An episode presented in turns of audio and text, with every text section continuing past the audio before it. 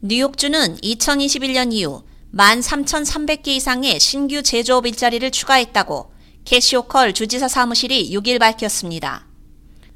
호컬 주지사는 성명을 통해 뉴욕의 제조업은 큰 르네상스의 한가운데에 있으며 우리는 그것을 일자리, 기업, 그리고 투자로 증명하고 있다고 말했습니다.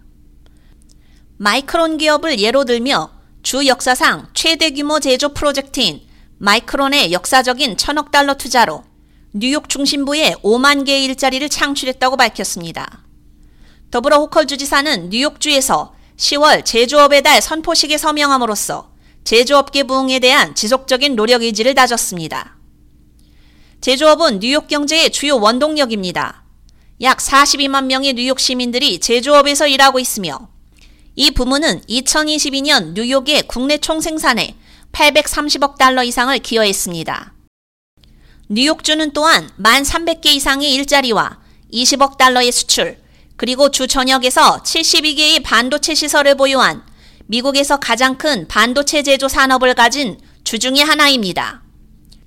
뉴욕은 또한 제조업 일자리를 해외에서 국내로 유턴시키는 리슈어링 부문에서 전국을 선도하고 있습니다.